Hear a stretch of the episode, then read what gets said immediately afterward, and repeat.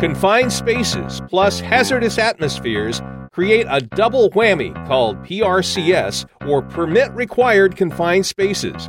Portable gas monitors are designed just for them. Let's look into them next. Hello, I'm Dan Clark of the Safety Brief, tackling health and safety hazards in today's demanding industrial and construction work sites, compliments of Creative Safety Supply. Confined spaces is a current topic in the world of safety. The new Confined Spaces in Construction standard went into effect August 3rd. OSHA delayed full enforcement for residential construction again, now a second time, until January 8, 2016. But this doesn't mean job sites are immune from confined spaces safety. In both the general industry and the new construction standard, employers must have a system to alert workers of hazardous atmospheres in confined spaces. You want a portable gas monitor in these permit required confined spaces.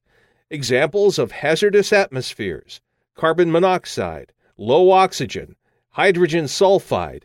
You can't really rely on smell, as some gases don't have an odor. Here's an example Hydrogen sulfide smells like rotten eggs at low concentrations, but when there's a lot of it, it paralyzes the sense of smell so people don't notice it. This can be a problem for sewer workers. Gas detection best practices 1. Use a direct reading portable gas monitor. 2. Test the monitor daily before use by exposing it to a gas that will set off all of its alarms. This is called a bump test or calibration check. Three, if the gas monitor fails a bump test, perform a full calibration according to the manufacturer instructions. Four, if the monitor is fine, test the atmosphere prior to entering a space. Because some gases weigh more than others and can settle in the bottom of a space, be sure the air where the entrant will be working is tested. 5. Test continually while work is performed. Some monitors can be worn by the worker.